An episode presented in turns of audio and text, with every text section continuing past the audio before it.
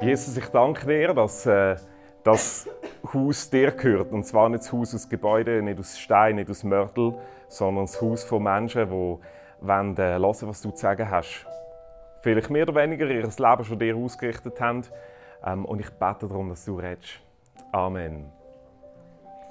Wir sind mit in einer Serie, wo es darum geht, wie hörst du Gott, wie redet Gott in dein Leben hinein. Und das Thema heute heißt Over Here the Enemy.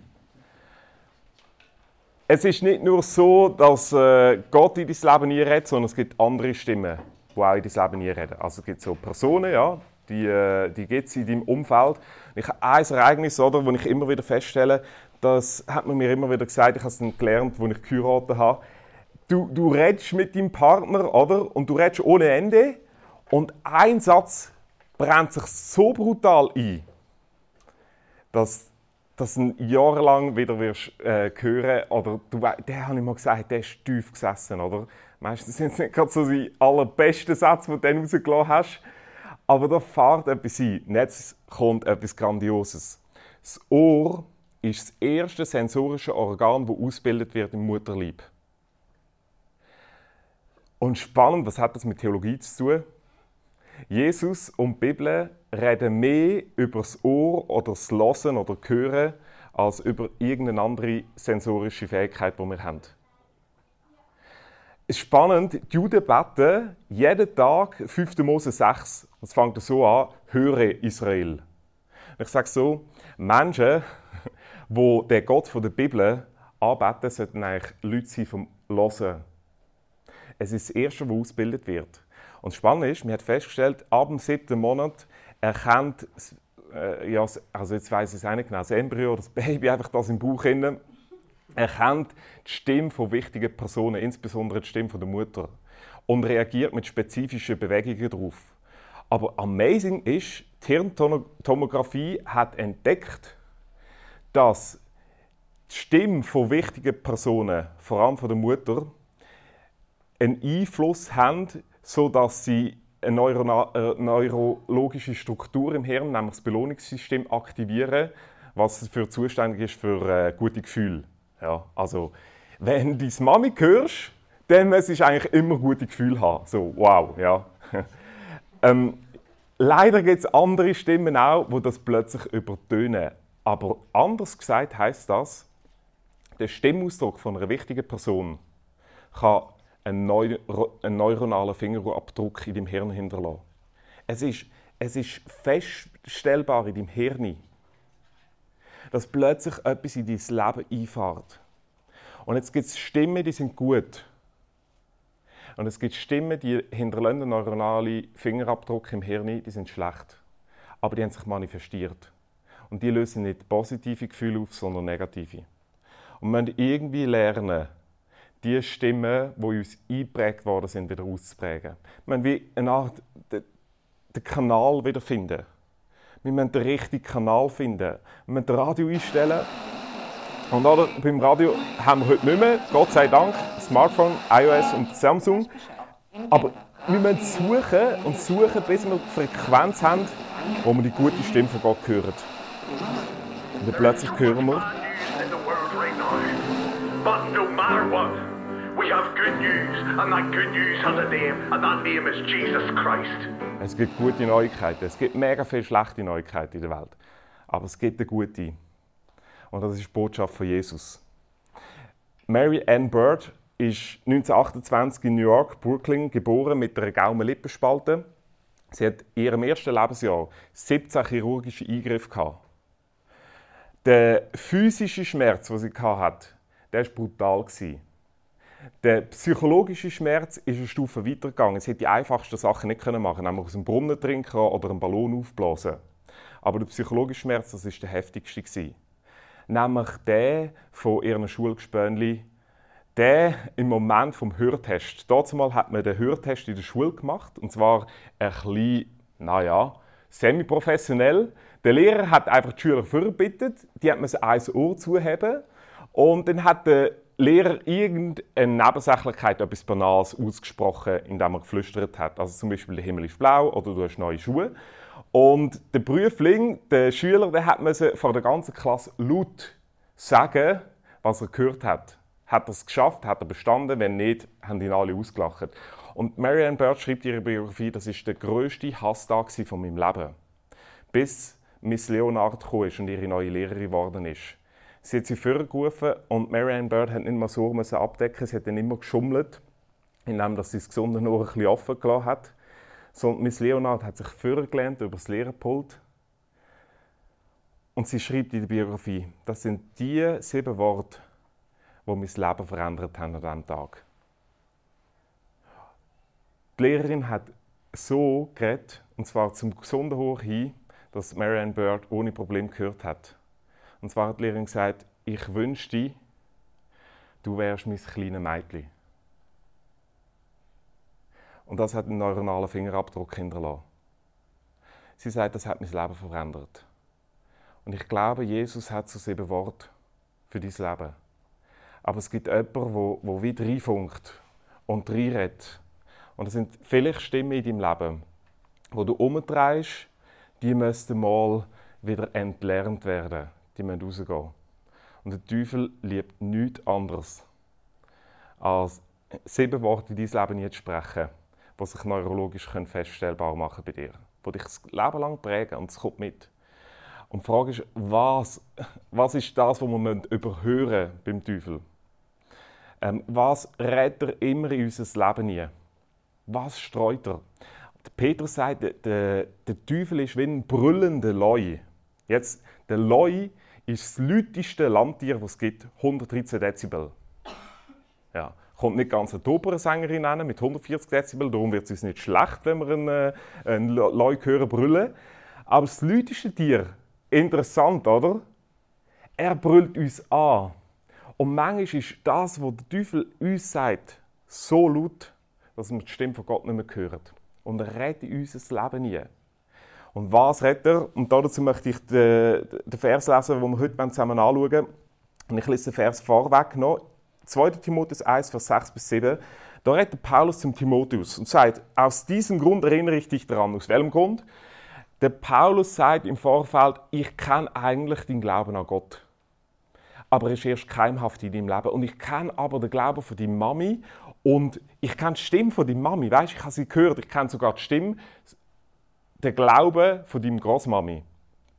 Und weil ich das weiß, aus dem Grund, ich glaube, dir steckt das Potenzial, dass du erwächst die Gabe Gottes, die in dir ist, durch die Auflegung meiner Hände. Er sagt, Timotheus, du hast eine Berufung von Gott. Darf ich dir das sagen? Du hast eine Berufung von Gott. Ein hoher Akademiker in Deutschland, Nobelpreisträger, hat Folgendes gesagt. Er sagt, ich habe alles erreicht in meinem Leben. Ich habe einen Nobelpreis bekommen, aber für eine Frage habe ich bis jetzt keine Zeit gehabt. Warum um alles in der Welt bin ich da? Nicht wozu ich da, warum bin ich da? Was ist der Hintergrund? Und weißt du, was der Hintergrund ist? Du bist berufen. Und zwar ist mega interessant, was der Paulus sagt. Er sagt nicht, du bist berufen für einen Plan von Gott. Manchmal haben Personen das Gefühl, ich muss einen Plan von Gott für mein Leben finden. Und sie, sie stürchen krampfhaft durchs Leben, weil sie immer das Gefühl haben, ich habe den Plan nicht verwünscht. Oder ich bin vielleicht im falschen Plan. Oder in gar keinem Plan. Oder im Fahrplan. Wie auch immer. Und der Paulus sagt, Berufung ist eine Gabe. Das bedeutet, es geht nicht um einen Plan, sondern es geht mit dir etwas möchte bewegen. Und das musst du erwecken. Aber jetzt gibt es eine Stimme, und die nennt der Paulus die folgende. Denn Gott hat uns nicht gegeben den Geist der Furcht, sondern der Kraft und der Liebe und der Besonnenheit. Es gibt eine Stimme vom Teufel und die ist Angst. Und er streut Angst in dein Leben. Und die Frage ist, ja, von welcher Angst redet denn da der Paulus? Und das ist hochspannend. Ich bin sogar mit einem Psychiater zusammengehockt, wo ich ein bisschen fragen wie ist das genau mit dieser Angst? Oder? Ich habe theologisch mega viel gelesen, ich komme nicht genau daraus, wir hatten ein bisschen Psychologie. Ähm, da habe ich etwas mega Spannendes entdeckt. Also die psychiatrische Diagnostik, sie sagt, angeboren sind uns nur zwei Ängste. Nämlich die Angst vor dem Keien und die Angst vor was? Vor lauter Geräusch, vor dem Brüllen vom Leu. Das sind zwei angeborene Ängste. Und wir haben insgesamt 2000 Ängste die psychiatrisch äh, dokumentiert sind. 2000. Das heißt, 1998 sind wieder entlernbar. Jetzt aber, Angst ist ja per se nicht schlecht. Also es gibt, es gibt gute Angst. Ähm, es gibt aber auch Orte, wo man, also, wo man keine Angst haben muss, zum Beispiel beim Coiffeur. Ja.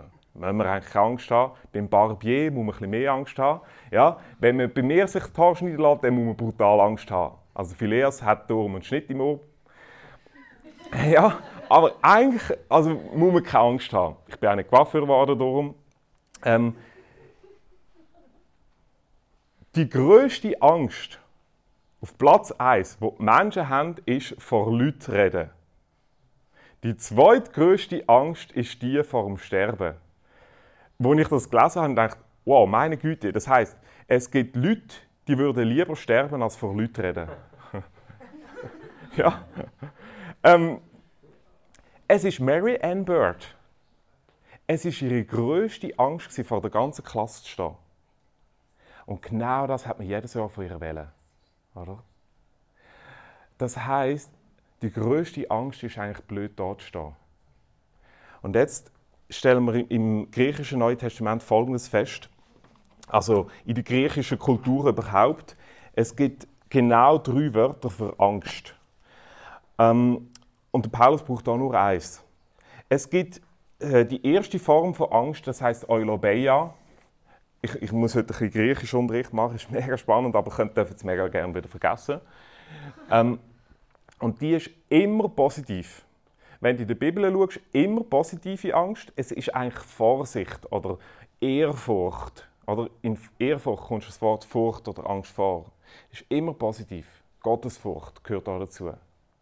Es gibt eine positive Angst, eine, Vorsicht, eine Achtung auch. Ähm, das braucht der Paulus hier nicht. Die zweite Angst, das ist Phobos. Das kennt man von, von Bienen, also Spinnenphobie und so weiter. Ähm, die, das ist im Griechischen immer positiv oder negativ. Also gewisse Höhenangst, das ist Phobos, das ist eigentlich auch gut. Es gibt aber auch Phobien, die sind dann krankhaft. Äh, es gibt einfache Ängste, es gibt Angststörungen, es gibt generalisierte Angststörungen und so weiter, Panikattacken. Ähm, und die, die sind krankhaft. Von denen redet Paulus interessanterweise auch nicht.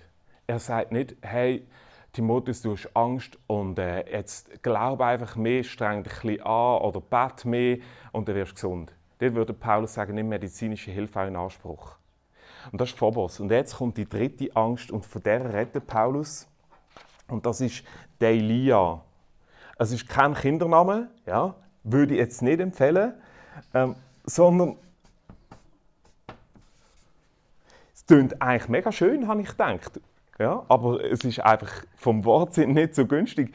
Ist immer negativ in der ganzen griechischen Kultur, in der Bibel immer negativ beleidigt. Und was heißt eigentlich, der Elia? Es bedeutet eigentlich Feigheit. Der Paulus sagt eigentlich dem Timotheus: Schau mal, du hast eine Gabe, du hast eine Berufung.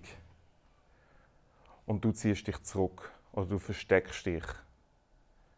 Der Elia bedeutet eigentlich nichts falsch machen im Leben. Und ich habe manchmal das Gefühl, wie oft sind wir auf das fixiert, einfach nichts falsch zu machen.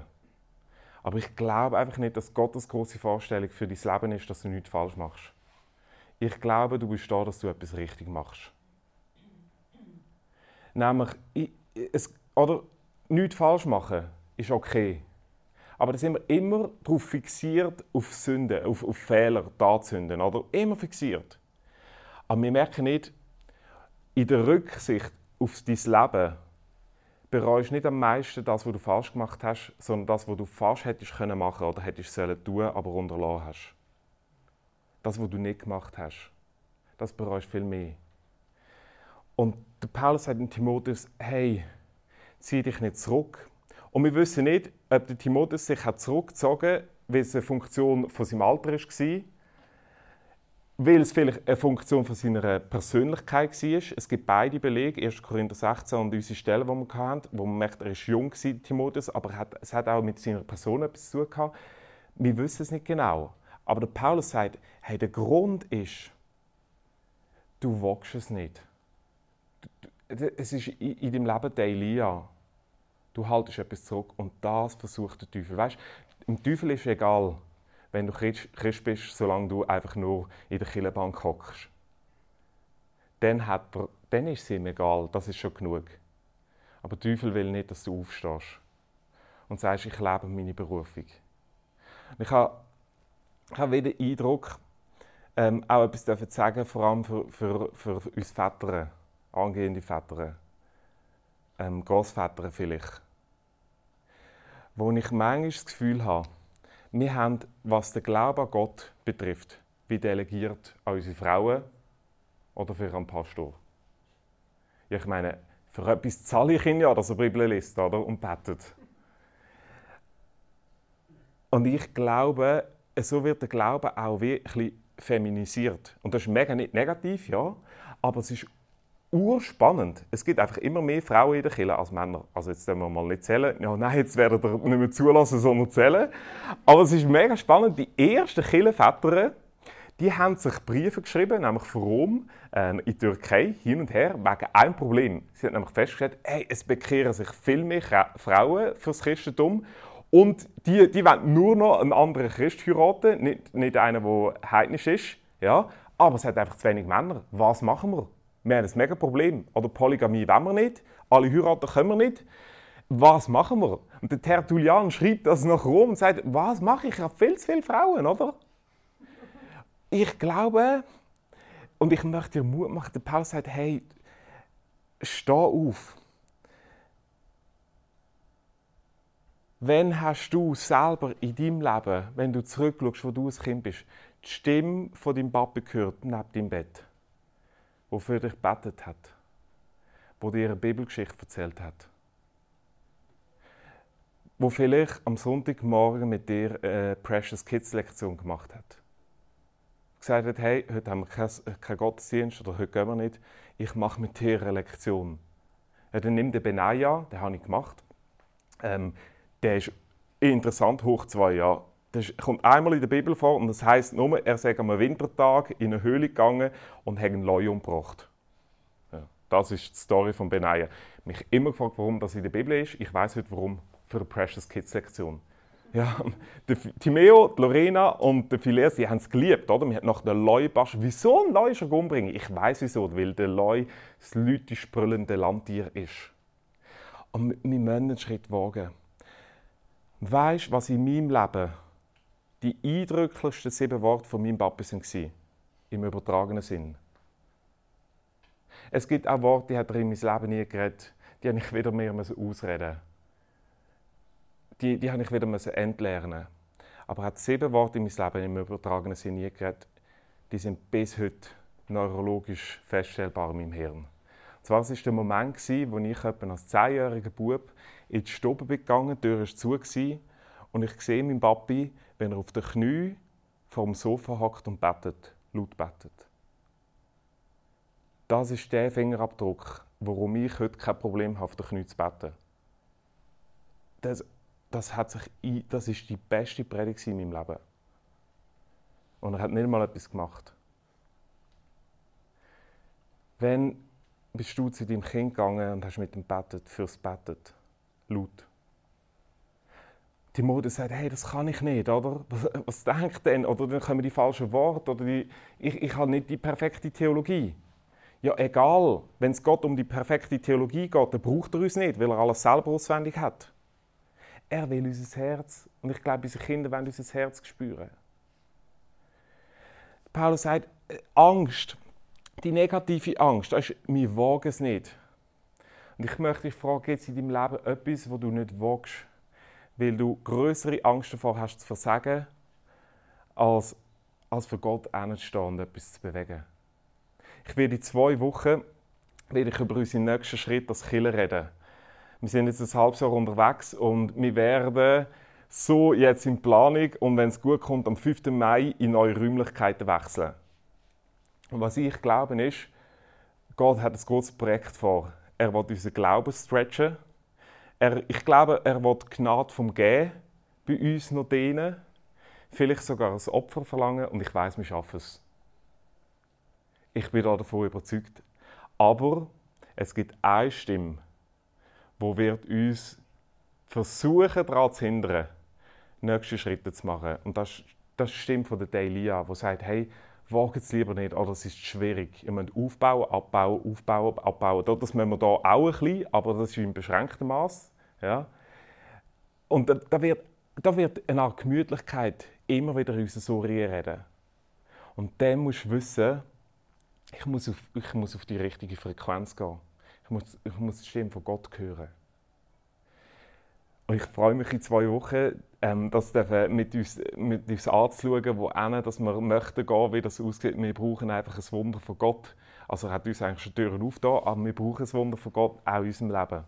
Dass wir sagen, hey, da gehen wir, das wagen wir. Und der Paulus, der, der betont genau das. Er redet nämlich wie die Essenz der Angst in unserem Leben kann behindert werden. Und er sagt in 2. Timotheus 1, Vers 7, also, denn Gott hat uns nicht gegeben den Geist der Furcht, der Angst, der Delia, sondern der Kraft. Wenn du willst, dann bekommst du Kraft von Gott. Das griechische Wort für Kraft da heißt Dynamis.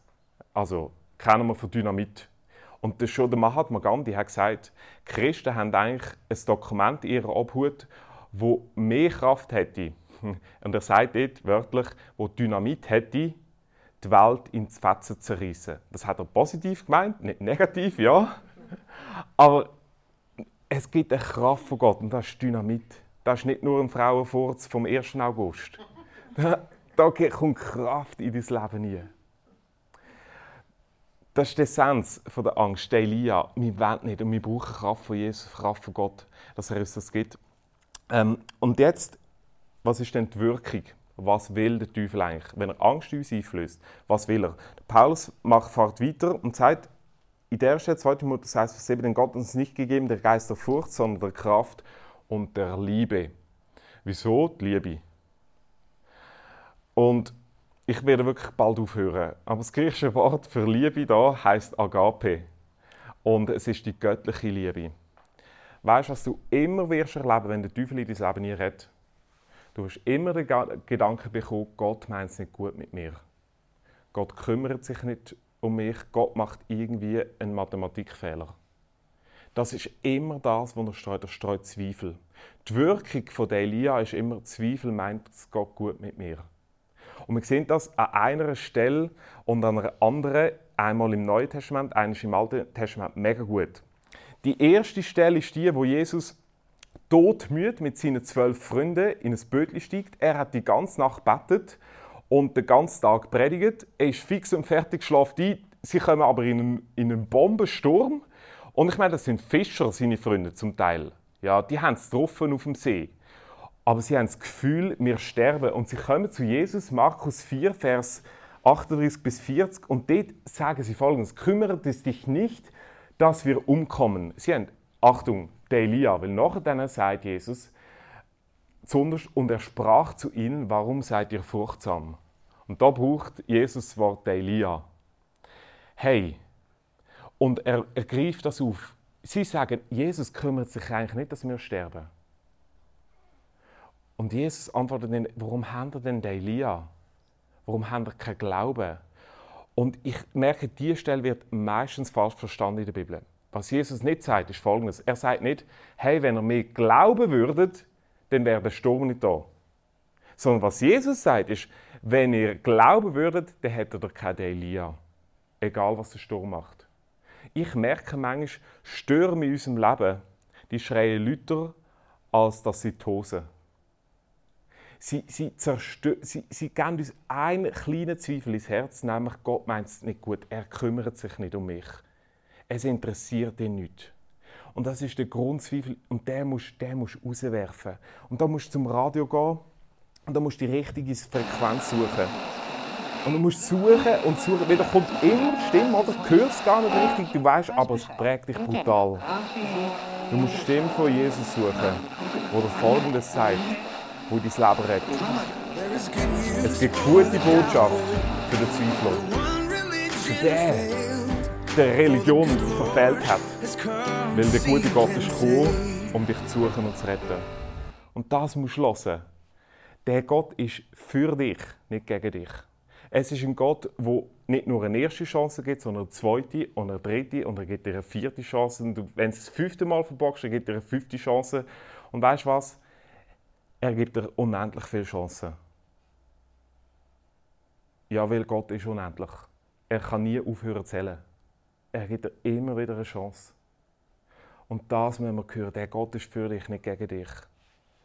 Er glaubt an dich. Und ich glaube, jeder von uns braucht in seinem Leben jemanden, der mehr an dich glaubt, als du an dich selber. Und das brauchst du vor allem bei Gott. Und er glaubt unendlich viel mal mehr an dich. Und er gibt dir eine zweite Chance und eine dritte Chance. Wenn du heute da bist, Gott gibt dir auch eine dritte Chance. Wenn du es schon dreimal verbockt hast. Er gibt dir eine dritte Chance. Und das ist die Geschichte äh, von, von den Freunden von Jesus. Sie hatten Elia, sie haben das Gefühl gehabt, es gibt eine andere Geschichte im Alten Testament, wo genau das gleiche Pattern vorkommt. Und ich möchte dir etwas aufzeigen. Und zwar, es gibt eigentlich vier Fragen, wo du dir in jeder Situation kannst stellen kannst, wo du merkst, wo stehst du, durch welche Brille schaust du eigentlich. Schaust du durch Brüllen von der Angst oder durch Brüllen von der Liebe? Lassest du den Kanal von der Angst oder den Kanal von der Liebe von Gott? Und das ist die Situation, wo das Volk Israel am südlichen Ende vom heutigen Israel steht. Und sie haben von Gott Berufung bekommen, ihr dürfen in das Land gehen, weil ihre Ahn, eine Art ihrer Wilhelm Tell, das ist der Abraham der hat das Land ähm, äh, in Israel, er hat ein kleines Feld gehabt, wo ihm gehört hat. Und dort hat er gewohnt. Denn der Abraham ist mit seinen Nachfahren auf Ägypten gegangen, ist ausgezogen. Dort sind sie ein mega großes Volk geworden, haben genau den Fleischstöpf von Ägypten sich so richtig genüsslich da und gegessen, was sie können. Ja? Und er hat Gott gesagt, ihr müsst zurück in euer Land, wo ich euch will geben. Und dann sind sie gegangen, ein riesiges Volk. Und dann stehen sie am südlichen Ende von dem Land und dann schicken sie zwölf Kundschafter aus. Die gehen von Süden bis Norden, von Osten bis Westen, das ganze Land Kundschaften, 40 Tage lang, kommen zurück. Und jetzt der Punkt ist, 10 davon kommen und sind völlig deprimiert. Und zwei davon kommen und sind völlig motiviert. Und was ist der Unterschied? Sie haben genau das Gleiche gesehen. Nicht Sicht war der Unterschied, sondern Perspektive. Und ich merke in meinem Leben, ich habe auch immer zwölf Kundschafter. Und das sind immer verfluchte zehn, die sind immer deprimiert die sehen immer alles, was nicht geht. Und es gibt zwei Kundschafter, die sehen, was gut ist. Und es sind vier Fragen, wenn man den Text anschaut, wo die anders beantwortet haben. Es ist die Frage, schauen sie durch die Brille von der Liebe von Gott oder durch die Brille von der Angst? Und die vier Fragen möchte ich anschauen. Ähm, die erste Frage war, wie haben sie sich selber gesehen? Der Joshua und der Kaleb sind gekommen und sie haben gesagt, wir sind berufen von Gott. Und das bleibt. Sie sagen, wir können das schaffen. Hey, das schaffen wir. Brüllen von der Angst, die anderen zehn Kundschafter, die haben Folgendes gesagt. Die haben gesagt, hey, wir sind wie Heuschrecken oder Heugümper, Grashopper. Ich habe gar nicht gewusst, dass GC Zürich in der Bibel vorkommt aber ist so. In 4. Mose 13 und 14, wir sind Grashüpfer. Das ist der Grund, wieso ich FCZ-Fan bin. Ja. Genau. Sie sagen, wir sind brutal schwach, wir können nichts. So sehen sie sich selber. Weißt du, sie, sie, sie haben sich einschüchtern lassen. Denn wie sehen sie die zweite Frage, wie sehen sie die anderen? Und schau, die vier Fragen, das sind die besten Coaching-Fragen, finde ich kannst du irgendetwas nehmen in deinem Leben und dann gehst du die vier Fragen durch. Es ist mega erhellend, wo du plötzlich merkst, welche Brille habe ich eigentlich an. Weil die von der Kanal von der Angst, die sagen, wie sehen sie die anderen? Hey, das sind Halbgötter. Sie sagen, das sind Riesen. Und jetzt, es gibt in der äh, Tradition der Levantinen, also im Vorderen Orient, gibt es eine Tradition damals, dass die Riesen, also die, die mega groß sind, dass die aus einer Mischehe von Göttern oder Engeln mit Menschen sind entstanden. Darum sind sie so groß. Ja, das ist Gott sei Dank, also wenn du ein großer Mann siehst, ist kein Götter, kein Halbgott, ja, das ist wirklich nur. Aber die haben das Gefühl gehabt, das sind genau so Leute. Die Engel sind wahrscheinlich gekommen und die sind darum so groß geworden. Wie sehen sich die Josua und der Kaleb, das sind die zwei Kundschafter, die positiv sehen. Sie sagen, hey, das sind einfach Menschen. Das sind ganz normale, weißt du, also es sind, es sind, es sind nicht Hunde, ja, das sind es auch nicht. Es sind einfach Menschen. Es sind ganz normale Menschen wie du und ich. Das ist nichts Besseres. Und weißt du, wir haben immer das Gefühl, wenn wir uns vergleichen, die anderen sind Halbgötter. Wir vergleichen andere Killen, wir haben das Gefühl, das ist fast ein Halbgott-Kille. Wir vergleichen andere in unserem Job, wir haben immer das Gefühl, die sind besser, die machen es besser. Und wir haben immer Brüllen von der Angst eigentlich Wir sind nie uns selber. Wir sind immer fixiert auf die anderen. Statt wir sagen, hey, das sind einfach Menschen. Die dritte Frage ist, wie siehst du Gott in der Situation? Im Kanal von der Angst sagen sie, hey, wir sind allein. Und sie haben einen Zweifel. Der Gott kümmert sich nicht. Was macht er denn? Ja, ist ihm eigentlich egal. Und der Josua und der Kaleb, die sagen einfach, hey, Gott ist mit uns. Egal was kommt, er kommt mit. Er ist da, in jedem Moment. Und wie reagieren sie? Und das finde ich ist die schönste Situation, äh, die, die, der schönste Vergleich. Die, die zehn Kundschafter, was sagen sie? Wir wollen zurück nach Ägypten. Manche wollen immer zurück in die Vergangenheit. Wenn wir das Gefühl haben, es war früher noch viel besser. Gewesen, oder? Meine Frau, die ich am Anfang gehört habe, war viel besser. Gewesen. Ein Partner war viel besser am Anfang, oder? Ähm, wir haben immer das Gefühl, es ist ein Rutschbahnsleben. Es geht immer tiefer, immer tiefer, oder, bis wir unterirdisch sind. Sie sagen, wir wollen zurück und sie sagen noch etwas, wir wollen einen Hauptmann über uns wählen. Wieso? Sie sagen, wir wollen einen Menschen über uns und nicht mehr Gott. Weil einen Menschen kannst du immer fertig machen. Gott kannst du nicht fertig machen. Sie brauchen etwas, jemanden to blame. Sie müssen jemanden haben, wo sie, können, wo sie, wo sie können verantwortlich machen können. Damit sie selber nicht ihre Brüllen abziehen müssen. Damit sie selber immer Recht haben. Und das Letzte, wenn man den Text liest, 4. Mose 13 und 14, dann stellst du Folgendes fest. Die zehn Kundschafter reden doppelt so viel wie der Josua und der Kaleb. Das ist immer so in deinem Leben. Die zehn Kundschafter, die reden immer doppelt so viel. Sie haben immer das Gefühl, sie... Weißt du warum? Weil es nicht stimmt. Es ist immer so, wer mega viel schwafelt, da stimmt irgendetwas nicht. Man muss einfach nur nachdrucken. Nein, oder? Das habe ich gemerkt im Theologiestudium, da es Studenten gehabt, aber die waren jetzt sau gut. Ja, aber ich habe das Gefühl, hey, die, die, nein, es stimmt überhaupt nicht. Aber sie reden dich so platt, dass du am Schluss das Gefühl hast, es stimmt alles. Es gibt Leute, die reden so viel. Und das sind die zehn Kundschafter in unserem Leben, die sagen, es geht nicht. Und sie reden doppelt so viel Joshua und Kaleb. Und Joshua und Kaleb, was sagen sie? Hey, lasst uns umziehen. Und dann sagen sie, lehnet euch nicht gegen Gott auf. Das heißt, ich tue es auf Deutsch übersetzen sagt Ja zu dem, wo Gott Ja dazu gesagt hat. Und sagt nicht Nein zu dem, wo Gott gesagt hat, das Ja. Weil Gott hat gesagt, zieht du und ihr werdet das Land einnehmen. Und wenn Gott Ja sagt, dann sag du nicht Nein. Es hat, äh, Stanley hat ein Buch geschrieben, The Divine Yes. Ein mega geniales Buch. Und er sagt folgendes: Christlicher Glaube oder Christentum ist eigentlich folgendes. Ganz einfach. Ja sagen zu dem, wo Gott Ja sagt. Und Ja sagen zu dem, wo Gott Nein sagt. Das ist Christentum. Ja sagen zu dem, wo Gott Ja sagt. Und Ja sagen, wir sind Ja-Sager. Ich habe das Gefühl, uns Christen wird immer gesagt, Christen sind Nein-Sager. Nein, wir sind Ja-Sager. Wir sagen für, zu allem Ja, was Gott sagt. Einfach zu allem, egal. Das ist christlicher Glaube. Sag Ja zu Gott. Sag Ja auch wenn, dies, auch wenn der Teufel brüllt, nein. Und dann müssen wir einfach den richtigen Kanal einstellen. Wir müssen, wenn das Brüllen von der Angst kommt, müssen wir suchen und suchen, bis wir, bis wir es hören wieder, was Gott in unser Leben sagt. Dass er uns sagt,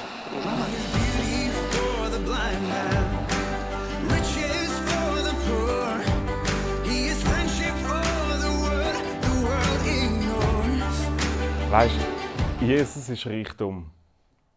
Jesus ist Freundschaft. Jesus ist alles, was du brauchst. Er hat die sieben Worte. Und du musst, du musst die Brüllen anlegen. von der Liebe und er redet zu dir. Das ist die Wirkung von der Angst. Sie will dir immer sagen, Gott kümmert sich nicht. Und jetzt kommt die letzte Angst, ähm, äh, nicht der, der letzte Punkt. Der ist nämlich, was ist Medikation? Ähm, ich weiß auch nicht, ob das überhaupt das richtige Wort ist. Anders gesagt einfach, was hilft gegen Angst?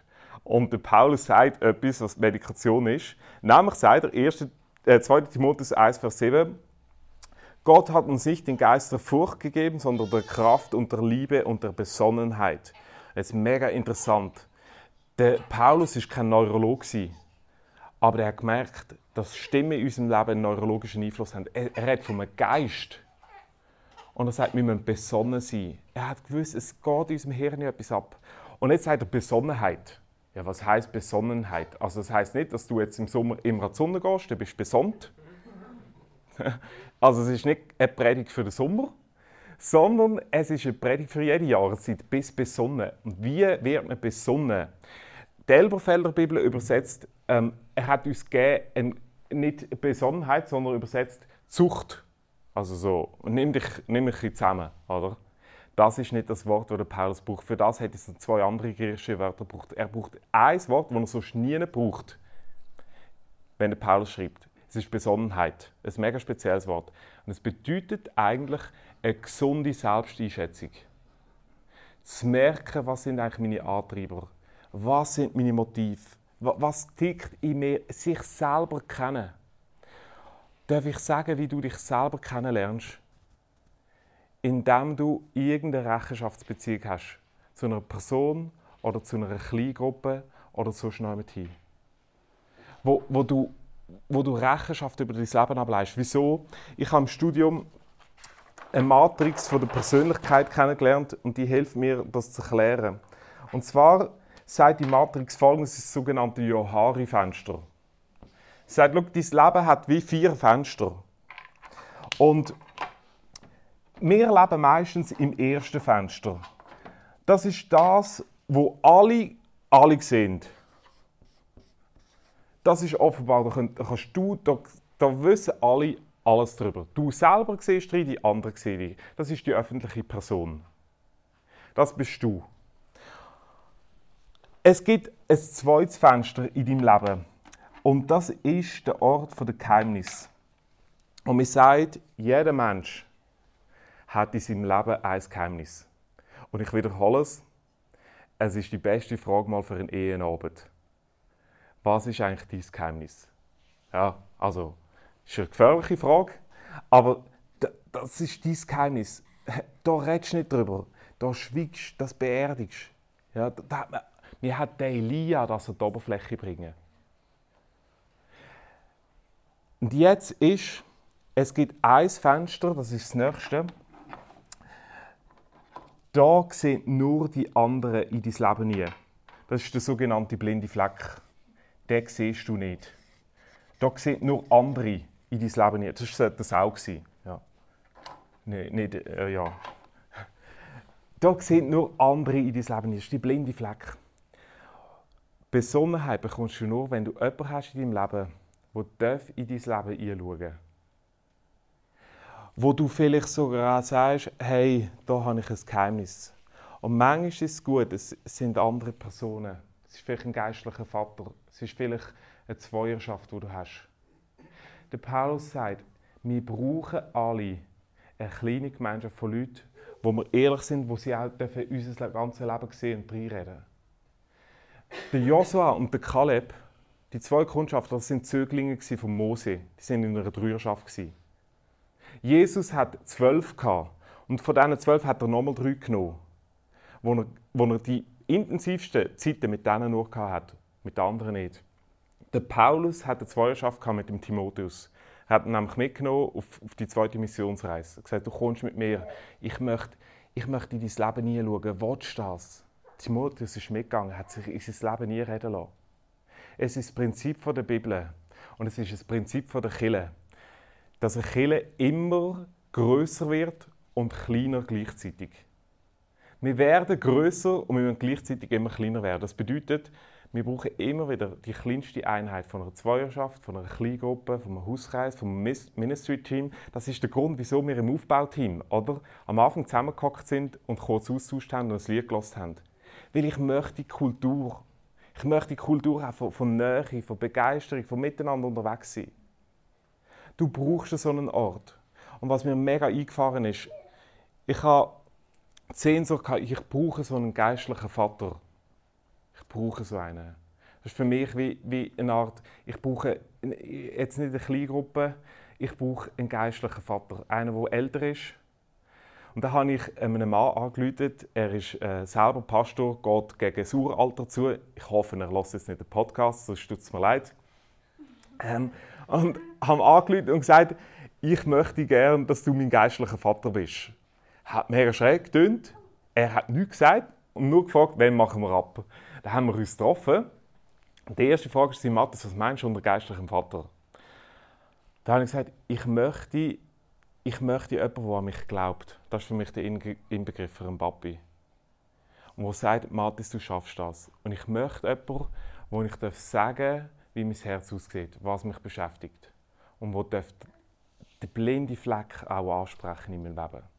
Und dann hat er Folgendes gesagt.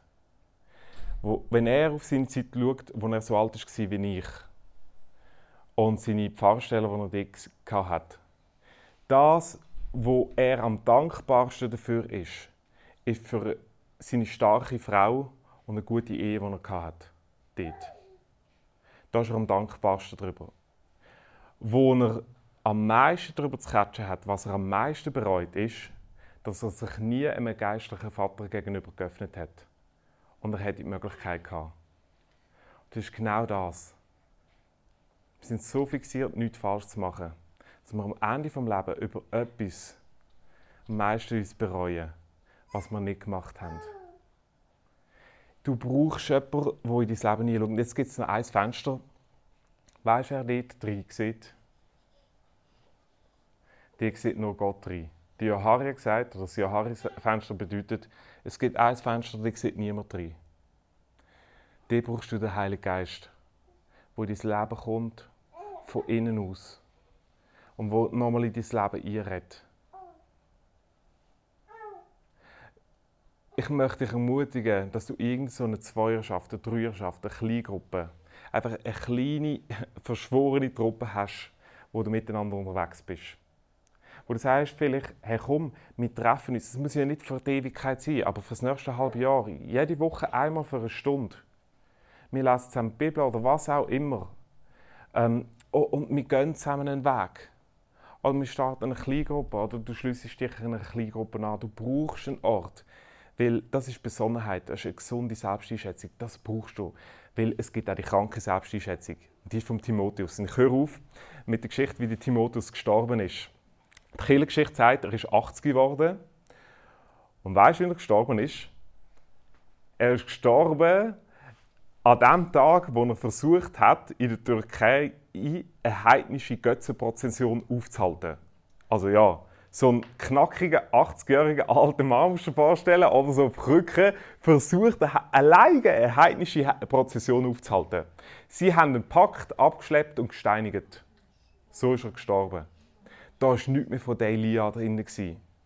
Da ist gesagt, ich stehe vor dem Jesus auf und ich begegne der grössten Angst vor meinem Leben, nämlich vor Leuten stehen und dumm dort zu Ja, der hat wirklich dumm ausgesehen mit 80. Ja. Ich glaube, das will Jesus für dich. Er hat eine Berufung. Lass mich beten. Habe ich etwas falsch gesagt? Also ja, nicht, dass... Nein! so, Genau, ja. Also wenn das nächste Mal irgendwie, ähm, weiß auch nicht, irgendeine Parade ist in der Schweiz, dann geh und halt sie auf, ja, und hoffe, dass sie dich nicht im Zürichsee versenken. Nein! Gott will etwas mit dir bewegen. Und das ist das, was wir singen Wir haben einen Rescuer, der ist in dein Leben. Lass uns beten, lass uns zusammen aufstehen. Und ich möchte dich einladen, wie auch dem Gott sagen, ich brauche auch sieben Worte von dir. Ich brauche sieben Worte, wo du sagst, ich will etwas mit dir bewegen. Jesus, ich danke dir, dass du ein Gott bist von unserem Leben. Und wir haben manchmal einen Elia in unserem Leben. Wir haben die Stimme, vielleicht sogar neurologisch feststellbar in unserem präfrontalen Kortex, wo, wo, wo man könnte messen wenn wir in die Hirntomographie gehen. Und die müssen wir überhören. Und es gibt eine gute Botschaft, dass du, Jesus, ins Tiefste von unserem Leben einredest. Du redest in das Fenster rein, wo wir selber nicht drin sind, wo niemand anders drin sind. Und da brauchen wir dich. Da brauchen wir deine Kraft. Da brauchen wir deine Liebe, Jesus. Und da brauchen wir eine gesunde Selbsteinschätzung, die wachsen darf. Dass wir wissen, wer wir sind. Dass wir wissen, wer die anderen sind. Nur Menschen dass wir wissen, wer du bist. Du bist immer noch der Erste, du bist immer noch der Beste, du bist immer noch der Größte, du bist unser Fan, du bist der, der an uns glaubt. Und wo wir wissen, wie wir reagieren, hey, los, das machen wir. Komm, das nehmen wir ein. Amen.